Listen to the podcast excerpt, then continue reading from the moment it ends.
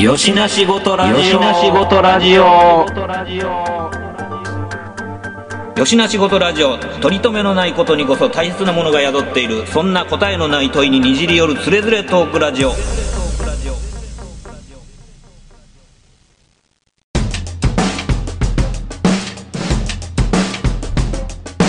よしなしごとラジオではネタバレがあります、ご注意ください。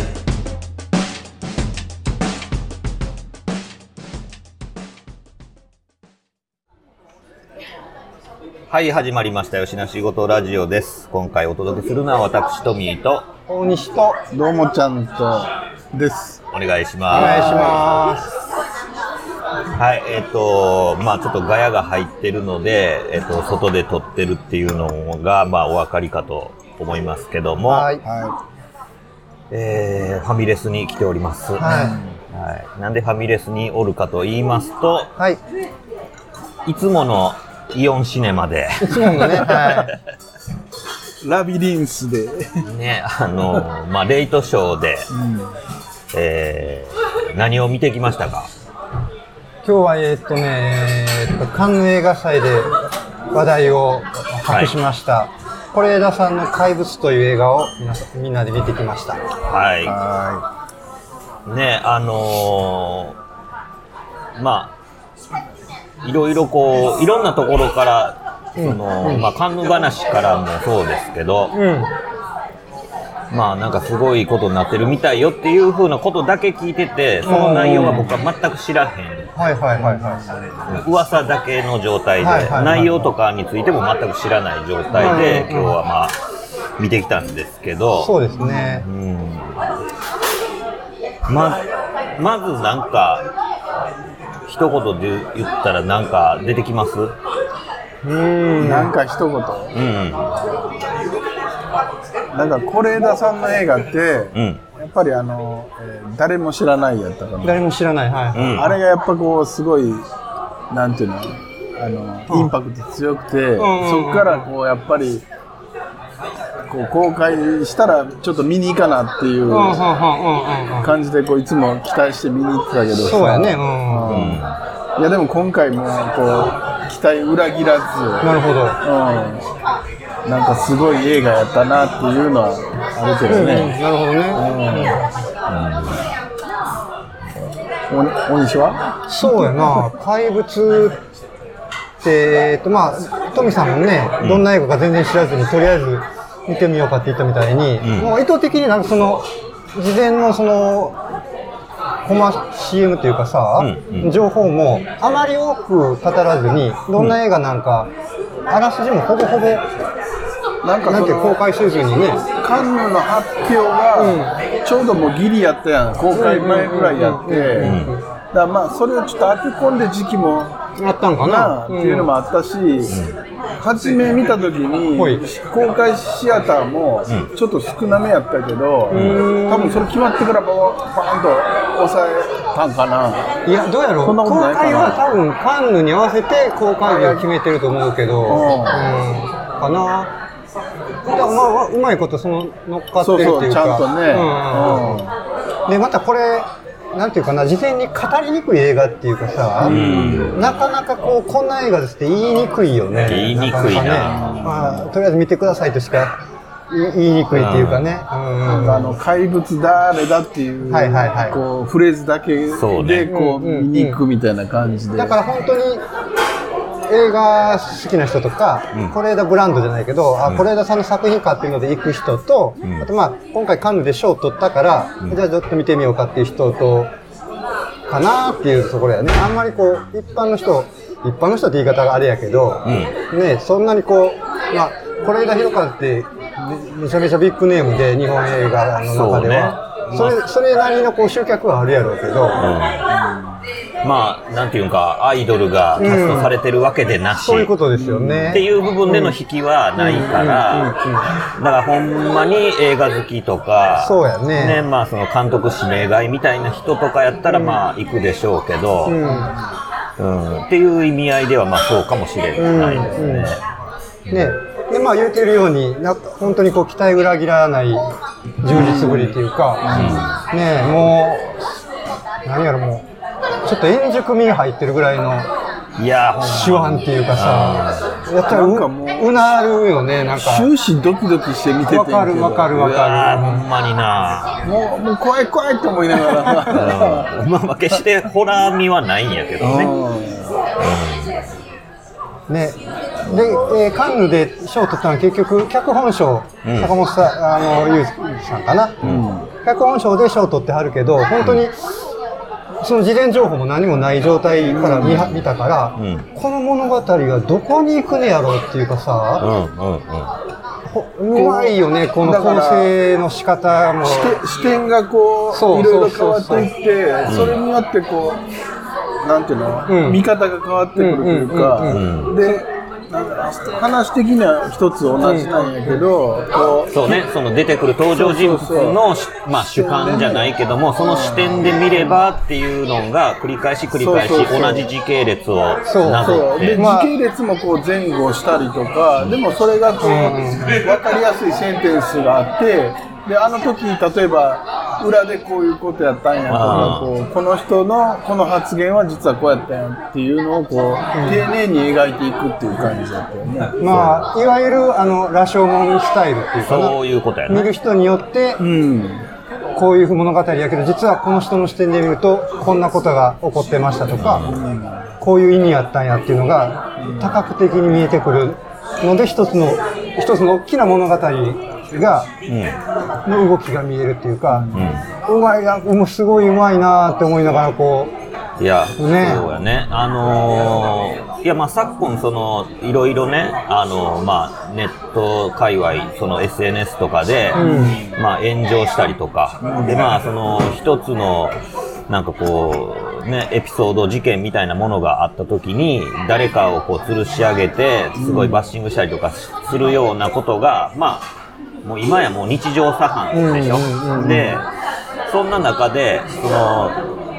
まあ、こっちから見える景色としてはそう見えるけども、絶対そういう簡単なことではないよねってみんなまあ思ってはいると思うんですよ、世界はそんな簡単じゃないという意味でね、っていうのをまあここまでシステマチックに、うん、こういう手法で見せられると、うん、もう何も言えねえみたいな感じになりますよね、うん、まあ、でもなんていうのもわざとらしさがないって言ったら変やけど、うん、なんかこうね、よかったな、なんかそういうのをこう多角的に見せるがためのエピソードっていうよりは、うん、ちゃんとやっぱりその人なりの心情がこう、うん、見えるというかさ、うん、そうやね、そこがやっぱすごかったなと思って、だからまあこれもうネタバレありありで、うん、まあ、もうネタバレとかさ言わずには絶対無理やから、うん、まあありありでまあ言いますけども、まあ物語のその骨組みというかね、うん、まあ なぞるとね、うん、まあ小学生の男の子がまあ一応主人公になって、そうやね、うん、で、その男の子がまあお母さんとまあ母子家庭、お父さんが亡くなって母子家庭で、でその男の子がまあ担任の先生にまあなんかちょっと特別ちょっとこういじめられてるというか、うん、なんか虐待されたっていうようなまあ事件になってしまって、うん、担任の先生はまあ職を追われるし、うん、でまあお母さんはまあそのためにまあ奔走して、まあそこまでこぎつけたっていう、うん、まあすげえシンプルに言うと、それだけの、事件、一つの、まあ、小学校で起こった事件っていうのを、まあ、そこに絡んでる人たち一人一人の目線、寄り添った目線で、その物語をなぞっていくと、実は、まあ、今言った出来事が起こってることには違いないんやけども、もうその時に、この人はほんまに鬼畜の所業かと思うぐらいにひどいことをしてるように見えてたこの人はそうじゃないやんかとかで、この人物が守りたかったもの、守ろうとしてたものは何なのかっていうのが見えてきて、うんうん、でその理屈によってこの人はちゃんと理路整然と振る舞って生きてるんだけど、うんうん、なんか瞬間瞬間で切り取られたとこで見ると、はいはいはい、鬼畜の所業にしか見えないことになってるっていうようなことで、まあそのね、どうもちゃんがさっき言ったその怪物は誰だっていう、いうのはだからまあ誰しもがその瞬間を持ってもいるし、でもそのちゃんと理屈があってその振る舞いをしてるっていうのが分かってくると、このなんか怪物が暴れたからこんな事件が起こってしまったんだということになってるけども、実は怪物はどこにもいないっていうことにもなってしまうというね。なんかねやっぱりね構成がうまいっていうかさ、一番最初ってその主人公のそのシングルマザーと暮らしてる男の子の目線っていうかさ、のサイドから始まっていって、である程度その一つのちっちゃな出来事から、ちょっとこう大きな問題にまで発展していきました、みたいなところまで進んだときに、次先生の視点に切り替わるでしょう、で実はあの時こういうことだったみたいな、先生側から見るとみたいなお話になって、でもあれ三幕構成ぐらいになってるのかな。初めはお母さん で、で男の子で、先生で、であのチャールズ先生で、あのもう一人の男の子とかの、友達の男の子のお話になるよな、でまあちょっと校長先生のお話も絡んでみたいな、あの最後まあネタバレありやんな、最後だからあの2人でさ、トロコン吹いたりとかしてるとことか、あれだからこう、窓から見た時にこう、あの音聞こえてたよね、あれがすごいこうおどろおどろしい感じの効果を不協和音じゃないけどね、でも実はこう2人がこう、うさを晴らしてたというか、こうなんか自分らのモヤモヤした思いをこうぶつけてたっていうのもやったりもしたわけ、ね、最初なんかねそういう映画たまにってこともよくあんねんけど、2回見たら意味変わってくるみたいな、通しで見たら最初何が起こってるか分からへんけど、物語が進むとつながってきて、あこうか、あそういうことかみたいになって、これをもう一回最初から見たら今見た物語が全然違う色になるみたいな構成になっているところもすごいうまいし、最近でいうとカメラを止めるな的な、映画が2回3回始まるみたいな感じで、だからさ、あの嵐の中で男の子が、主人公の男の子がいなくなった時に、窓の外で先生が叫んでるんよね、なんかこう男の子の名前をね、あれ最初聞いてるだけではなんで先生ここにおんのとかわからないけど、よく練られてるよね、あの辺の構成もね、やっぱ脚本賞を取るだけのことあるっていうかさ、この人テレビドラマで言うと俺大好きやんだけど、カルテットの人すごいいいドラマで大好きやねんけど、まあね、あの最近で言うとそのいろいろ俺が見に行っても大西そんなん見んのって言われる花束みたいな恋をしたの脚本家の人で、あれも一個一個のさ、あのこのサブカルチャーのキーワードをめちゃめちゃうまくはめ込んでて、なるほどね、構成が非常にこううまく作られてる映画で、一番最初の起点のあの Google マップでのお話がもう忘れてる最後の最後にもう一回出てくるみたいなんで、なんかやっぱりねこうそのセリフの一個一個がやっぱりこう、そこにもちゃんと意味を持たせてるし、なんかねだから感性だけで作ってんじゃなくて、めちゃくちゃロジカルにやってるよね、設計図がちゃんと描かれてるっていうのがね、あんまりねその伏線を回収してカチャリカチャリとハマるみたいなのも、確かに面白いけどやりすぎると鼻につくじゃないけど、もうそれがための映画になってもそんなんいいねみたいなことになるけど、もっとこ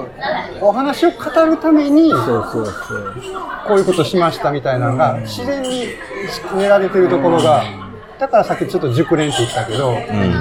脚本もやっぱうまいし、是枝さんももう本当にすごいなって感じ。いや、絵作りがね、なんかね、一時期ちょっと俺是枝さん苦手になってた時期があって、ちょっと離れてたこともあって、幻の光ってデビュー、是枝さんのデビューやねんけど、あれまあ最初見に行った時に、あ、なんかちょっとこうすごい人出てきたなって思ったんだけど、あれ江角さん、江角真紀子がデビューの映画やねんけど、すごいね、なんかもともとこの是枝さんってテレビマンユニオンやったかな、なんかそのドキュメンタリーをずっとテレビ制作でやってはった人で、幻の光見た時にまだ映画にそんなにこなれてない感じがしてて、ドキュメンタリーを撮る延長で劇映画を撮ったみたいな感覚がすごい強かったんですよ。だから画面暗いのに、わざと自然のライティングにしてて、主人公の顔があんまりよく見えないとか、バーストショットほぼほぼ使ってなくて、めっちゃ円形から撮るみたいな映画、めちゃめちゃ多い映画なんです、幻の光って。いわゆるこうドラマ撮りではないわけやな。そう、ドラマチックなお話をちょっとわざと避けてるようなところがあって、この感覚ちょっと面白いなと思ってて、2作目「ワンダフルライフ」っていう、まあ、新田さん主演の映画で、それもこう死んだ人がまず天国に行く前の段階で、あなたがこう今まで生きてきた中で、そうそう、一番幸せやった思い出を語ってくれ、そこにおる人がその幸せな思い出を僕らが映像化して、その映像と一緒に天国に行ってもらいますみたいなお話で、それもだからこう半分ドキュメントみたいな撮り方をしてはるんだよね。その死んだ人があなたのじゃあ一番幸せだった思い出語ってくださいみたいなインタビューを、わざとドキュメント風に撮ってはって、それをこう僕とすにこうコツコツ喋るっていうことを演出の中に取り込むような映画で、あれって何？誰も知らない前の。全然まあ2作目やもん、誰もしないもん、だいぶ経ってから。そう、あれそうやったっけ、そうか。でね、ずっとそのドキュメンタリー的なことをしてはったけど、ちょうどね、誰も知らないぐらいからちょっとなんか違和感があったじゃないけど、そっちに行っちゃうんやみたいなのがすごい強くなっていて、なんかね、ちょっと歩いてもとかちょっと苦手やねん。なんかもう一番ちょっと違うって思ったのが海町ダイアリー。海町ダイアリーな。漫画原作やねんけど、だいぶドラマ寄りの方になってて、だからなんていうんか違う見方を受け付けない、まあよく言えば完成した構図とかを使ってるんやけど、逆にその余白のなさが、まあ読みようがこうなんかね、息苦しいというか。なんかこの手慣れてるんやけど、なんかちょっと違うねんなっていう思いがずっとあって、是枝映画そっちに行っちゃったんやってなった時に、なぜそこにちょっと俺が違和感が抱くんやろうと思ったら、結局ね、ちょっと苦手やった時期でもやっぱり気にはなるから、新作が出たらこう、まあ、劇場に行かないまでも後追いでビデオで見たりとか、まあ、そういうことはしてたんだけど、3度目の殺人やったかな、役所広司さんに暗いやつやんな。すごい暗い映画で、広瀬すずちゃんがなんかその裁判で裁かれるみたいな、証人になって役所広司が裁かれるみたいなお話。福山雅治が弁護士やったかな、検察やったかちょっと忘れたけど、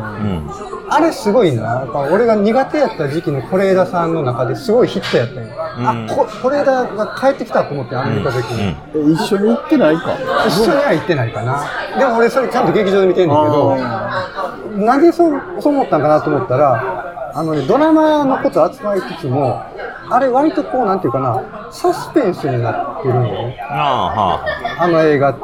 そのサスペンス性っていうかさ、どっちに転ぶか分かれへんみたいなのが、ちょっとこうなんかそのドラマ重視じゃなくて、ドキュメント重視の方に乗っかってつつも、作劇っていうところをなるほどね、うまく作れる。偉そうな言い方になってるけど、分かるかな。だからそのストーリーがドライブかかっていくっていうのを、映像の中で終着点に向かうベクトルじゃない描き方をするから、ストーリーがドライブかかっていくっていう。ドキュメント的な中にちゃんとドラマ性をうまくこう盛り込める感じになってるわと思って、で、後追いでだからその万引き家族を見てるんだけど、はいはい、あれ万引き家族一緒に行ってない？行ってないですよ。何で俺と一緒に来た感じ誰と行ったやろ？知りません、それは。でも万引き家族もちょっとサスペンス入ってるね、あれ。確かに確かに、はい、謎解き要素が入ってて、この家族ってなんで一緒に集まってるの、そもそも 誰がなんでこのおばあちゃんと一緒におるのとか、この男の子はこの2人の子供じゃないのになんで一緒におるのとか、女の子拾ってくるところは分かんないけど、じゃあこの家族はどうやって集まってるんだろうみたいなのが、ある事件が起こって、でもう物語の最後の最後にこう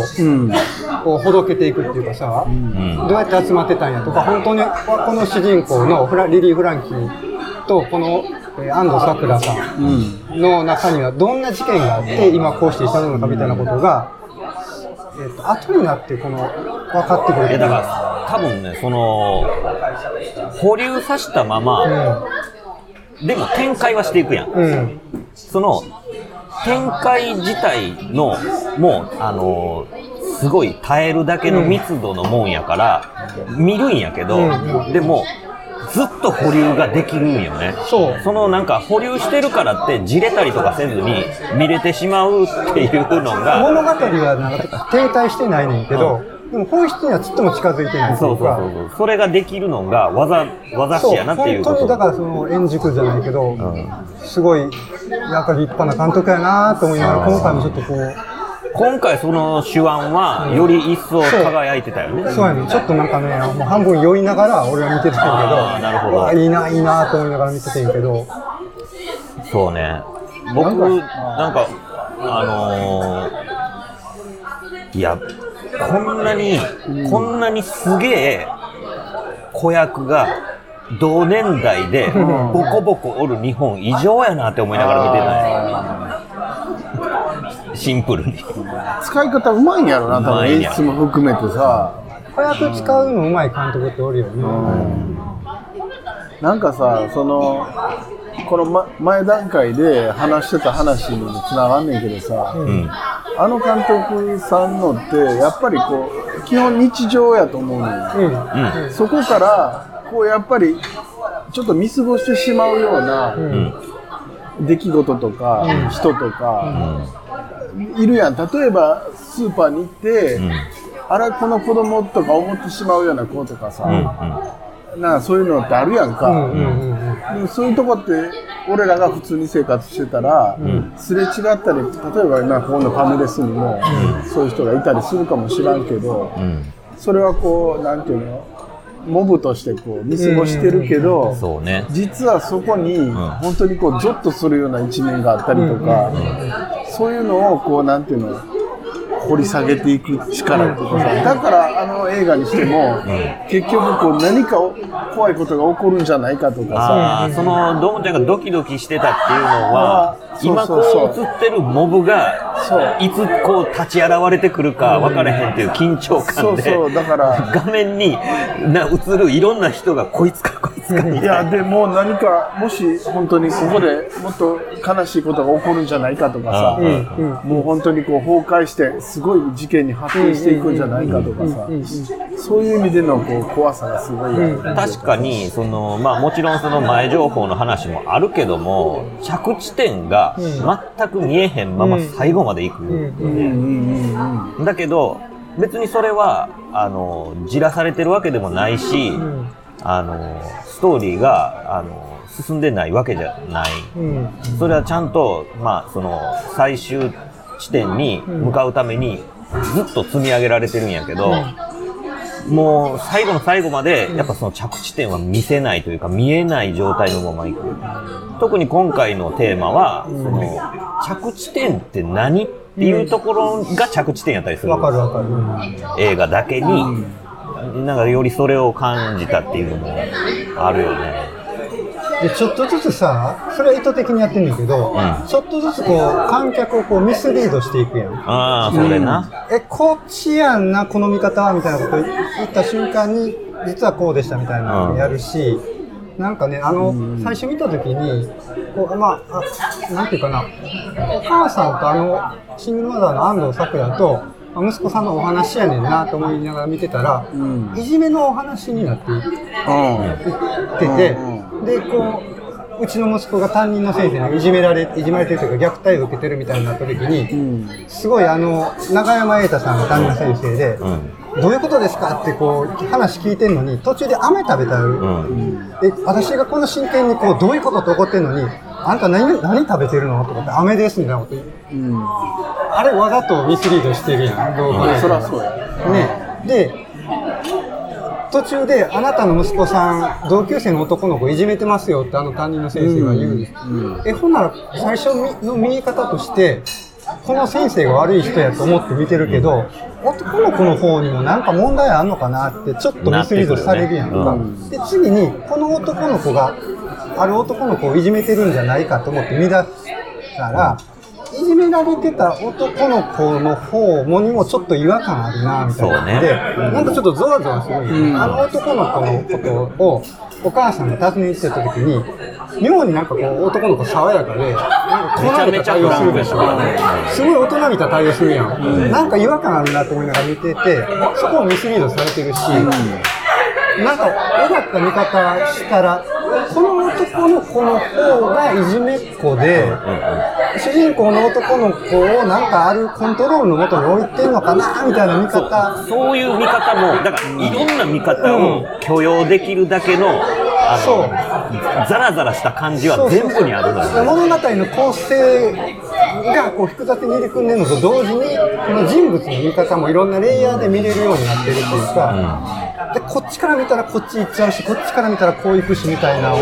見ながらずっとこう頭の中でこう考えてるから、なんかさ、ゾワゾワするし、今言ってるレイヤーになってる部分で演じてるわけやんか、うん、でも役者的にはこの時は悪い顔せなあかんかって、うん、この時は違うかったとかっていう部分がエイタがエグいなと思って、エイタうまいねなあいつも初めの頃もうとんでもないやつやんか、なんかこう、うん、完全にサイコパスやったもんね、ちょっと舐めてんなこいつって感じだったけど、やっぱこうどんどんこう、うん、なんていうの、見るにつれこうエイタ自身の演技がこう変わっていってるのは、うん、やっぱうまいなというか、まあもちろんあそこに出てる人さみんなすごいけどさ、うん、なんかね、やっぱりそのドラマとか映画って順撮りじゃないから、うん、だからこう一番最初のシーン一番最初に撮るわけじゃないやんか、うん、その時のシーンでこの顔を撮ってるけど、実はこっちのシーンをねっていうので、そこの演じ分けっていうかな、うん、でもそれ大人の役者ならある程度訓練されてできるかもしれんけど、子役使う時ってやっぱその辺難しいじゃない、うん、田中優子があんな悪い感じで出てんの珍しいなとか、田中優子もいい味出してたな、いやーやばいなあれもな。よしな仕事レディオ、よしな仕事レディオ。いやなんかまあそのまあ逆に言うと全ての人から一定の距離を置いてるのよね、カメラが、うん、その主観の絵がほとんどないっていうか、うん、この子のエピソードとしてカメラはそこにいるけども誰の主観の絵でもないから、うんうん、全員と距離がある、うんうん、から余計ざわざわするっていうのもあるんですね。だからやっぱりその辺が監督の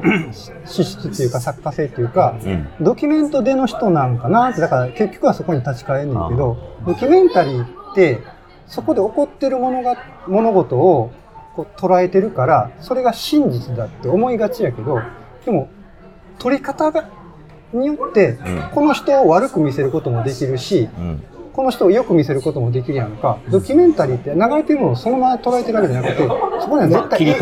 演出があるし作家の意図があるから、だからそのある人物をこっちからも撮れるしこっちからも撮れるよっていうのをある一定の距離を置いて撮ることで初めてこう見えてくるものっていうのがかなりこの人の根底にあるような気がする、うん、その撮り方一つで見ている僕らがもう翻弄されまくるのが途中から気持ちよくなってくるみたいな、だから映像ってそういう力があるし危険性があるってことを知ってはる人やから、うん、その辺のこう扱い方っていうかその刀の振るい方が本当にこううまい上手くなったなって俺がお前何様やって感じだけど是枝さんのその幻の光からずっとでも、ね、途中で俺サボってたけど、うん、やっぱりなかなかすごい力のある監督さんやなっていうのはこう、うん、ね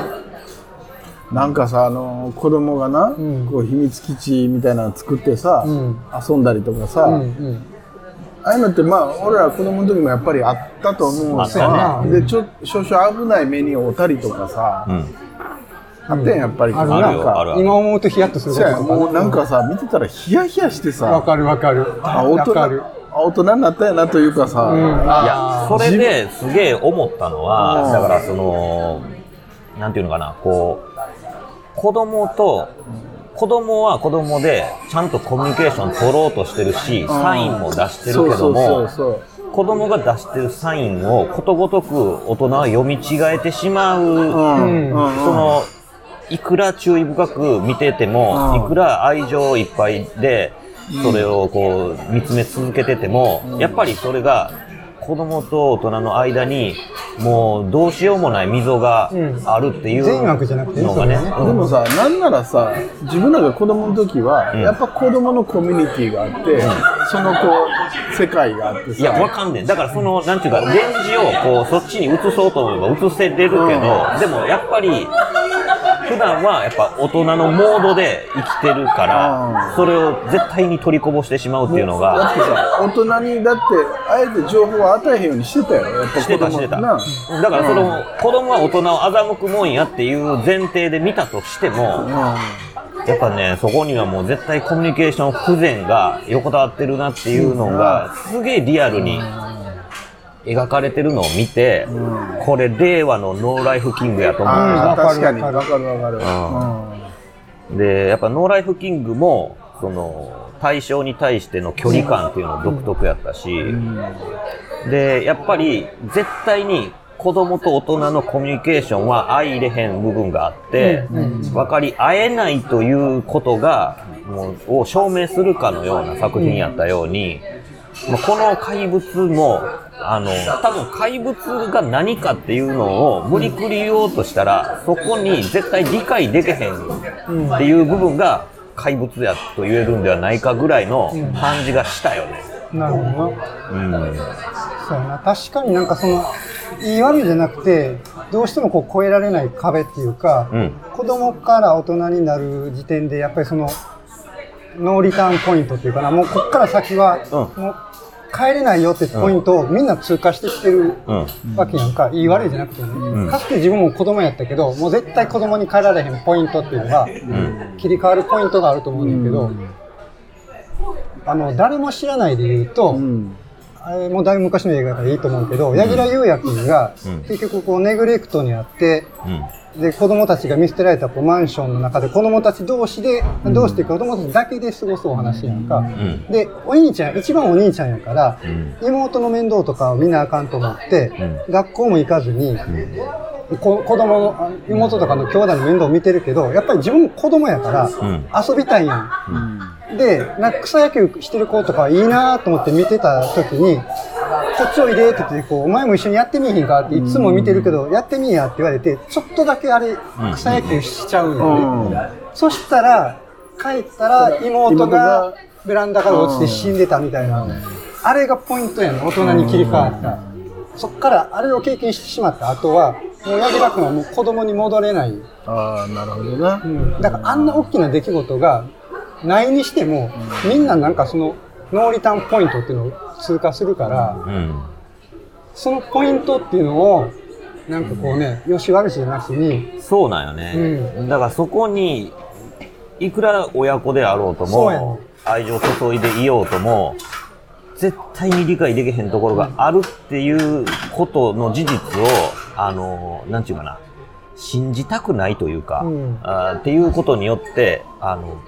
マスキングしてしまってることっていっぱいあって、うんうんうん、そのことがなんていうかなボタンの掛け違いのようになって、うん、お互いがそのことによって苦しんだり不幸になったりすることって実はめちゃくちゃあるっていうね、そのまあ規模の大なり小なりはあれどもやっぱそういうことがあるっていうののもうすごい細かいその部分っていうのが、まあ、この映画の中には散りばめられてて、そのかけ違いみたいなものがほんまに雪だるまのように大きくなっていくと、まあ、こんなことにまでなってしまうのかみたいなエピソードが出てきてるっていうか、ね、でもそれは全然そのなんていうかな、フィクションゆえのオーバーな話では全くなくって、全然あり得る。そこがいいとこやな、うん、だからやっぱりこういろんな事件あったと思うけど、あるけどさ、現実に、やっぱりそのいろんな視点っていうのっていうのは確かにあるやろうし、こういじめで死んだりとかさ、そんなんにしたってさ、結局こう学校の謝罪がこう曖昧やったりとかさ、アンケート取ってもさ、なんかもうな決まりきったな事務的なことされてもやったりとかっていうのは実際ある話やし、でもやっぱりそれが悪いとかじゃなくて、やっぱり今回みたいにこういろんな方向からっていう視点っていうのは、結局だから誰がいい悪いっていうのが白黒つけづらい部分っていうのはやっぱりあるんやろなっていうのはな、結局そのノーリターンポイントを過ぎてしまったからもう見えないじゃんって言って、もう手放すんじゃなくて、見えないからよく見るっていうことが愛するっていうことだと思うし、見えないことがあるっていうことを認めた上で、じゃあ 何をしていくんかっていう、ことやね。だからどうせ見えないからいいじゃなくて、そういう話だと思うよね。そうだからそうやってまあ過ちを起こすこともあるけども、まあ、それを取り戻す作業ができるのも、まあ、人間やというところやと思うのよね、だからその部分にまあ、もうちょっとこう光を当てる、その、無理解がそこにはあるっていうことを認めた上で、その無理解をどう超えていくんかみたいな、こうやね。安藤サクラでも全然怒らへんかったやん、子供に対してさ、こうとか、まあ先生にしたってな、そうやな、やっぱりその優しいというか、やっぱりいい大人やなと思って見てたけどな、なんとなくこう。なるほどな。だからいや全員が全力で自分がなすべきことを成し遂げようとしてるよね。だけど不幸なことはそんな中でも起こってしまうとしてる。なんかね、その悪意を持って誰かを貶めようとかしてる人、あれ一人も出てきてないんだけど、みんながこう誰かのことを思っての行動がなんかちょっとボタンの掛け違いじゃないけど、おかしな方向に進んでいってるだけで、なんかね、だからそのロンさんがさ最初の方で、校長先生と男の子が、トロンボーンと、あれ何だろう、ホルンを吹くシーン、最初すごい不気味な音に聞こえたけど、あれのこうこの話を知った後で聞くと、すごい全然違った音に聞こえるっていうかさ、校長先生があの男の子に、こんなトロンボン吹いてみなさいみたいなこと言って、なんかこう僕はある人に対してこう嘘をついてしまったって言って、いや苦しいみたいなこと言ったら、その嘘をついて苦しいってことをじゃあ誰にも言われへんやったら、このトロンボンを吹く音に託してみたいなこと言うやんか、嘘をこの息にして吹き出しなさいみたいなこと言って吹くわけやんか、で先生も私と同じだねあなたもって言って、私も嘘をついたって言って、であれ吹くわけやね、だからあれ吹いてる音っていうのは、嘘を吹き出してる音やから、あれ嘘の音を2人とも出してるねんけど、嘘の音を出してるのは本当の音なんやね、あれだからこっちがなんかこうグッとくるっていうか、嘘を吹き出すことでしかこう真実にたどり着けなかったみたいなところに、なんかこうなんていうかな、構成力のうまさっていうか、物語の深みっていうのが、すごいよく練れた脚本だなぁと思いながら。田中優子もだいぶこう見ててこうモヤモヤする存在やったけど、あそこ唯一救われる感じやったもんな、なんて最初のシーンとか見てたらなんかな、なんちゅうひどい校長先生なんやろうと思いながら、ほんまにね、なんかスーパーで走ってる子供の足引っ掛けたりとかしてたやんか、むちゃくちゃやなって思うね、あれもミスリードやねんけどね。そうやな。いやでもだからそのなんていうかなこう、まあ、誰しもが悪人でもないのと同時に、うん、誰しもが清廉潔白でもない、うん、これは登場人物全員凡人やっていうところが、うん、すげえよな、うんうん、でその凡人同士が織りなす綾が時にこういうことになったりするっていうのが、うん、どこも飛躍がなく、うん、当たり前のことだけで、うん、こういうことになるっていうことの、うん、なんかまあ恐ろしさっていうのは、うん、ビビる恐ろしさじゃなくてどっちかというと畏怖に近い、なんかそういう巡りっていうものに対するどうしようもなさへの畏怖みたいなものを、なんか描こうとしたらこんな形でしか描けないんじゃないかって思うぐらいのなんか設計の映画やなみたいな。ちょっとこうアホな質問じゃないけど、うん、結局星川くんの放火魔やったわけ？星川くんがまあそうやなあ、最初日まあだいぶ匂わしてるよね。だからここはだからなんかそのいじめ、お前なんていうかな、主人公の男の子がその星川って男の子をいじめてるんじゃないかっていう目で観客が見出した時に、あざとお母さんがこうその男の子の部屋にいた時にライター見つけるやんか、うんうん、であれを見せた後かなんかに星川くんの家行って、うん、でこう星川くんと喋ってる時に、あんたここどうしたんって言ったら、なんかこうやけどの跡みたいなの見つけて、なんかライターと関係あるのかなって思ったんだけど、あの辺の子がこうミスリードっていうか、仕方もうまいし、なんかはっきりとは言えへんけど、中村獅童のお父さんに会った時にすごい違和感あったやんか、でこの方が結局どっちなのみたいなことを、ざわざわポイントをずっとこう持続させながら見せていくっていうか、夜あれやろ、校長先生とこう会うてライター落としてみたいな、後で見つけるな。だからあれ見た時に、あの時に拾ったライターなんだってこう分かるわけよか。しかもあのライターは星川君から男の子がこう取り上げた、全員で取り上げたライターっていうのが後で分かるわけよ。いじめのアイテムとして使ってたわけじゃないっていうのが。いや落とした時はだって星川君が落としてたよな、あれ。星川君が落とした。そうやで、校長先生がタバコ吸ってて、ガンって当たってライター落ちて、で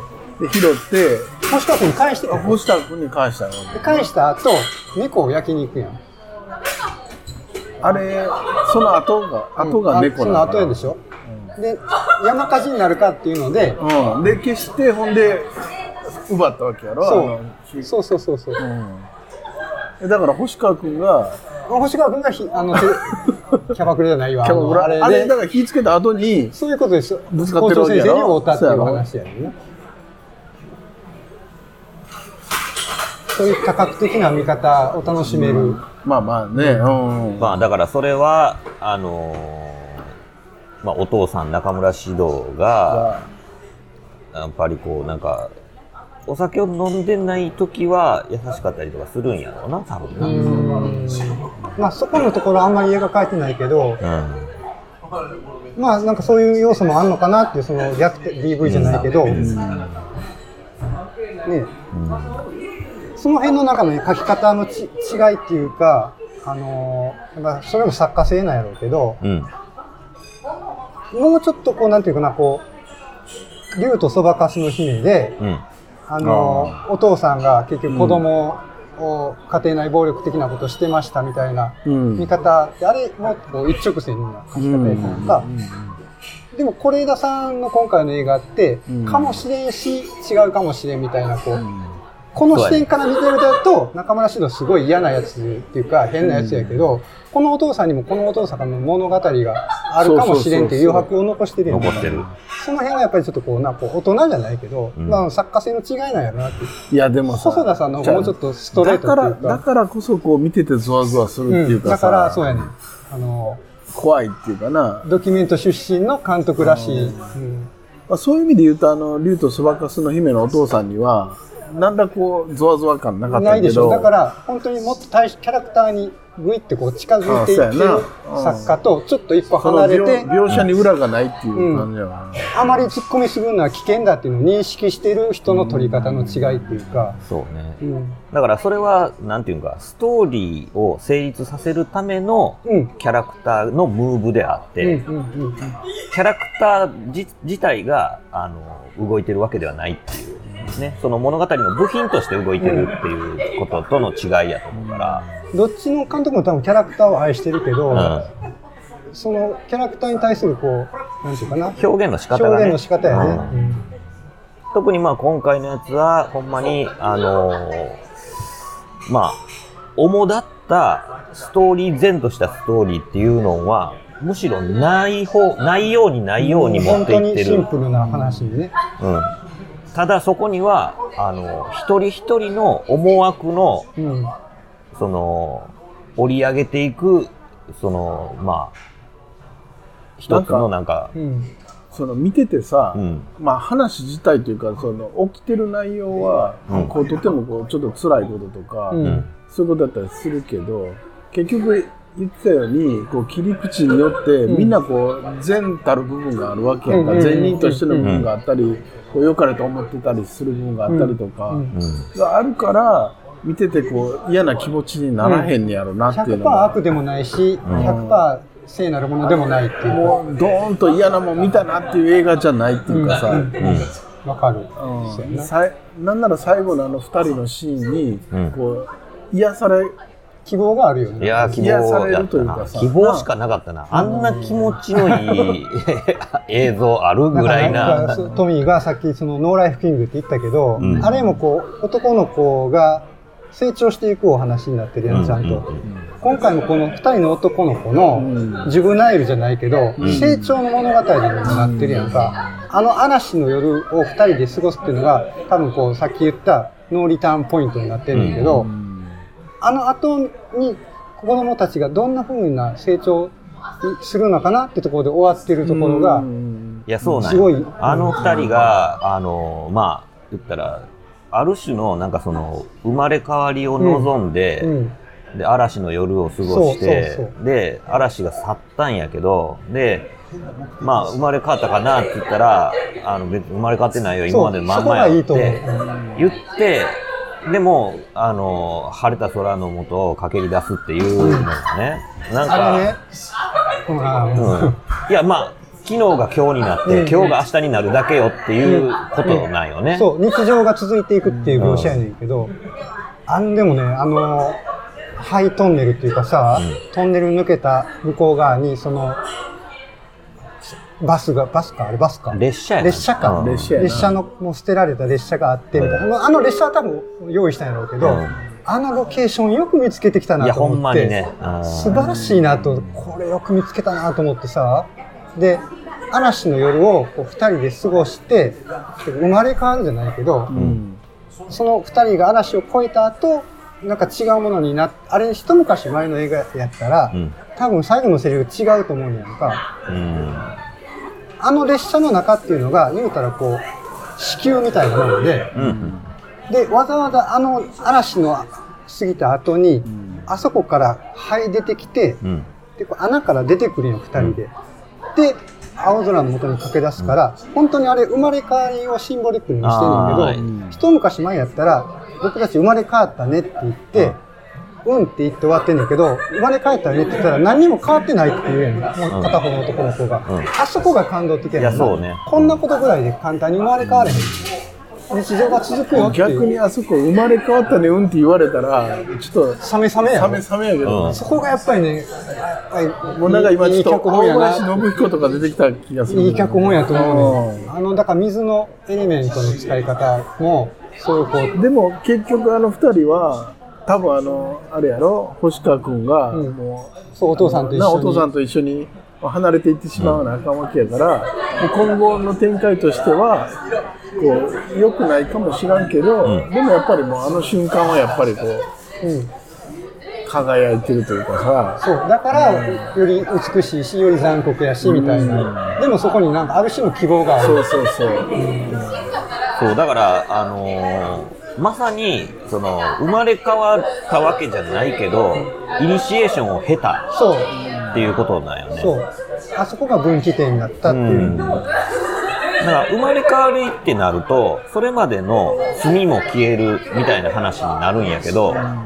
それまでの、罪も背負ったまんま、イニシエーションを経て次に進む、次に進むだけなのね、うん、そう何も変わってないよっていう、何も変わらずに。そう本当に構成うまいなと思ったのは、だからその最初のシーンで、2人でお母さんと主人公の男の子がベランダから火事見てるわけやんか、うん、星川君が起こした火事かなって後で分かんないけど、あれ火で始まって、嵐の水で終わってんねんな、火で始まって水で終わってんねん、本当によく練られてるっていうか、なるほど。だからこう生と死っていうのが人水やし、こうエロスとタナトスじゃないけど、その辺のこう別にそんなことをこれ見よがしに見せてないところが、またなんかこう、なるほどね。また教授の曲がさ、やばかったな。ほっとしめたよね。坂本龍一と思いながらこう。いやほんまにね、だからもうそのなんていうのかな。まあ、もうすでにある曲が多かったよね、だから。12の曲もちょっとあったけど、だから、ああ、これ知ってる、これこういう使い方なんねやとか思ってさ、聞いてたけど、いや、なんか、その、ほんまに画面にこう寄り添いながら なるような、ならないような感じで入ってくる感じとかも、僕やっぱノーライフ金庫思い出したな。わかる。鈴木彩子でまあ作った人は違うけど、ちょっと環境に近いのとこもあるしね。そうやね。っていう部分も含めて、なんかそれをすごい途中からバーンと思い出して、エンディングの曲とかもね、本当にシンプルなこうメロディーラインだけど、多層的に聞こえるっていうか。坂本龍一って、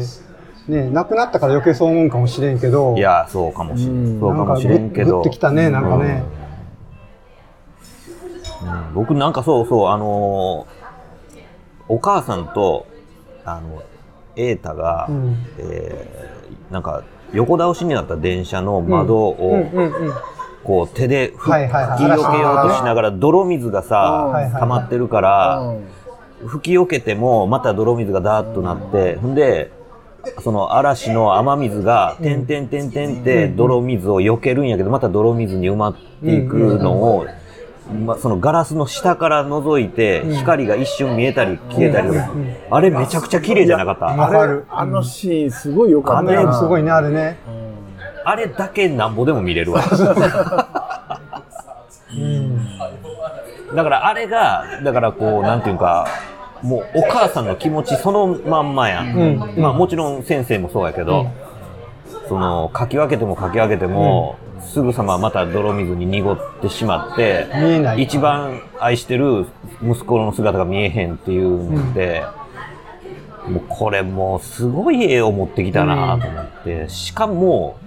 絵として美しいってなんやねんこれみたいな。あれもね、本当にちょっと俯瞰でさ、バスを覗き込んでる絵で撮りたいやん。でも逆から撮ってはるやんか。バスの内側から泥水を避ける手を見せてるわけやんか。あれがだから見せ方っていうか、どっちから撮るかで物語の意味が変わってくる。すごかったよね。そう。あれは綺麗やったな。深い映画やな、やっぱりな。で、多分やけど、これ今まあこんなこと言うてるけど、例えばまあほんなら3年後とか5年後とかにもう一回見たら、また全然ちゃうもん見えてくるんやろうなっていう、そういう映画やと。そうかもしれんな。なるほどな、そうね、どの視線で見るかによってね、だからその年取った分だけ物の見え方やっぱ僕らも変わっていくやろうし、ってなったらそこ合ってくるフォーカスがまた変わってくるやろってなった時に、やっぱまた全然違う色の見え方でその映画が迫ってくる部分っていうのが変わってくるちゃうかなと思いながら、だからなんとも言えない、うん、言い表せない、うん、そのお話やっていう風にしか言えないって、まあ冒頭にも言ったけど、うん、まあいくら言葉を尽くしたって、まあそれしか言えない、うん、ほんまに、うん。ちょっとこれもう一回言ってもいいかなって思うぐらい。最初から見るとまたね、味わいが違うよね。いや、そうやな。本当に。うん、ある種のこのその少年性っていうものが、うん、ワイルドシングっていうことがこう怪物とも言えるし、うん、分かり合えないその溝をも怪物とも言えるし、うん、こう不気味なものを生んでしまう社会性っていうものも、うんまあ、怪物といえば言えるしみたいなのが、うん、いろんな見方が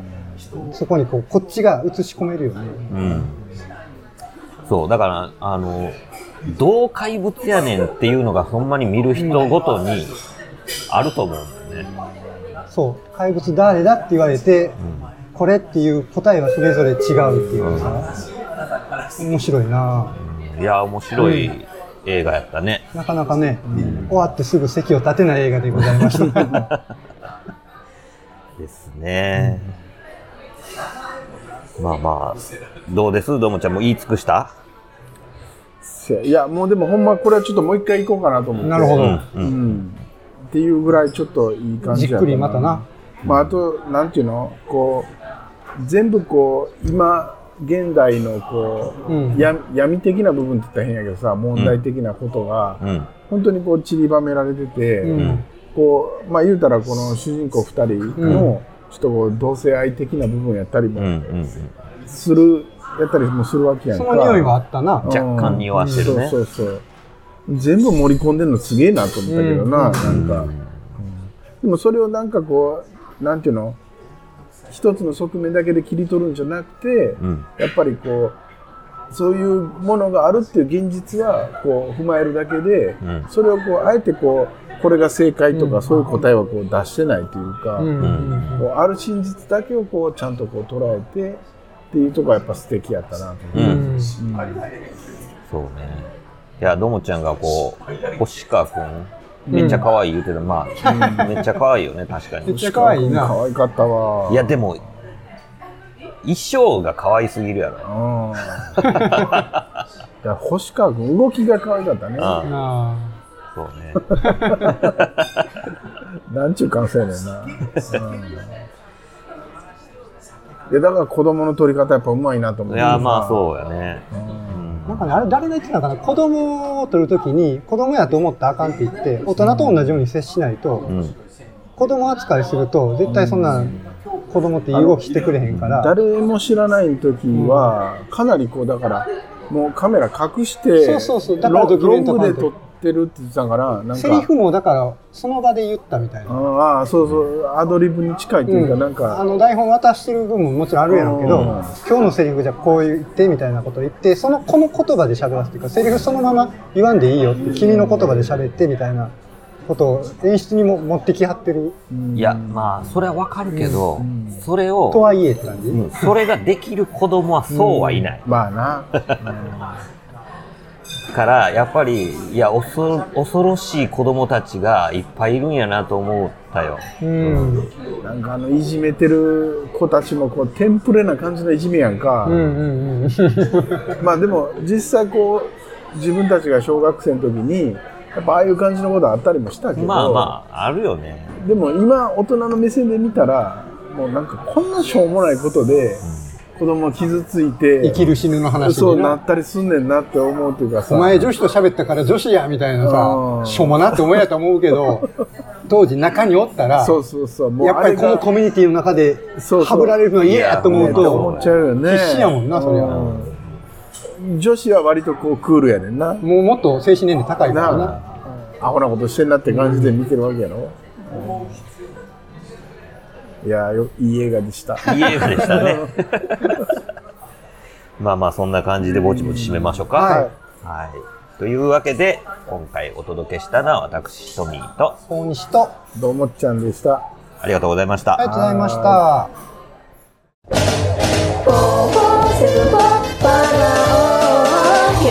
した。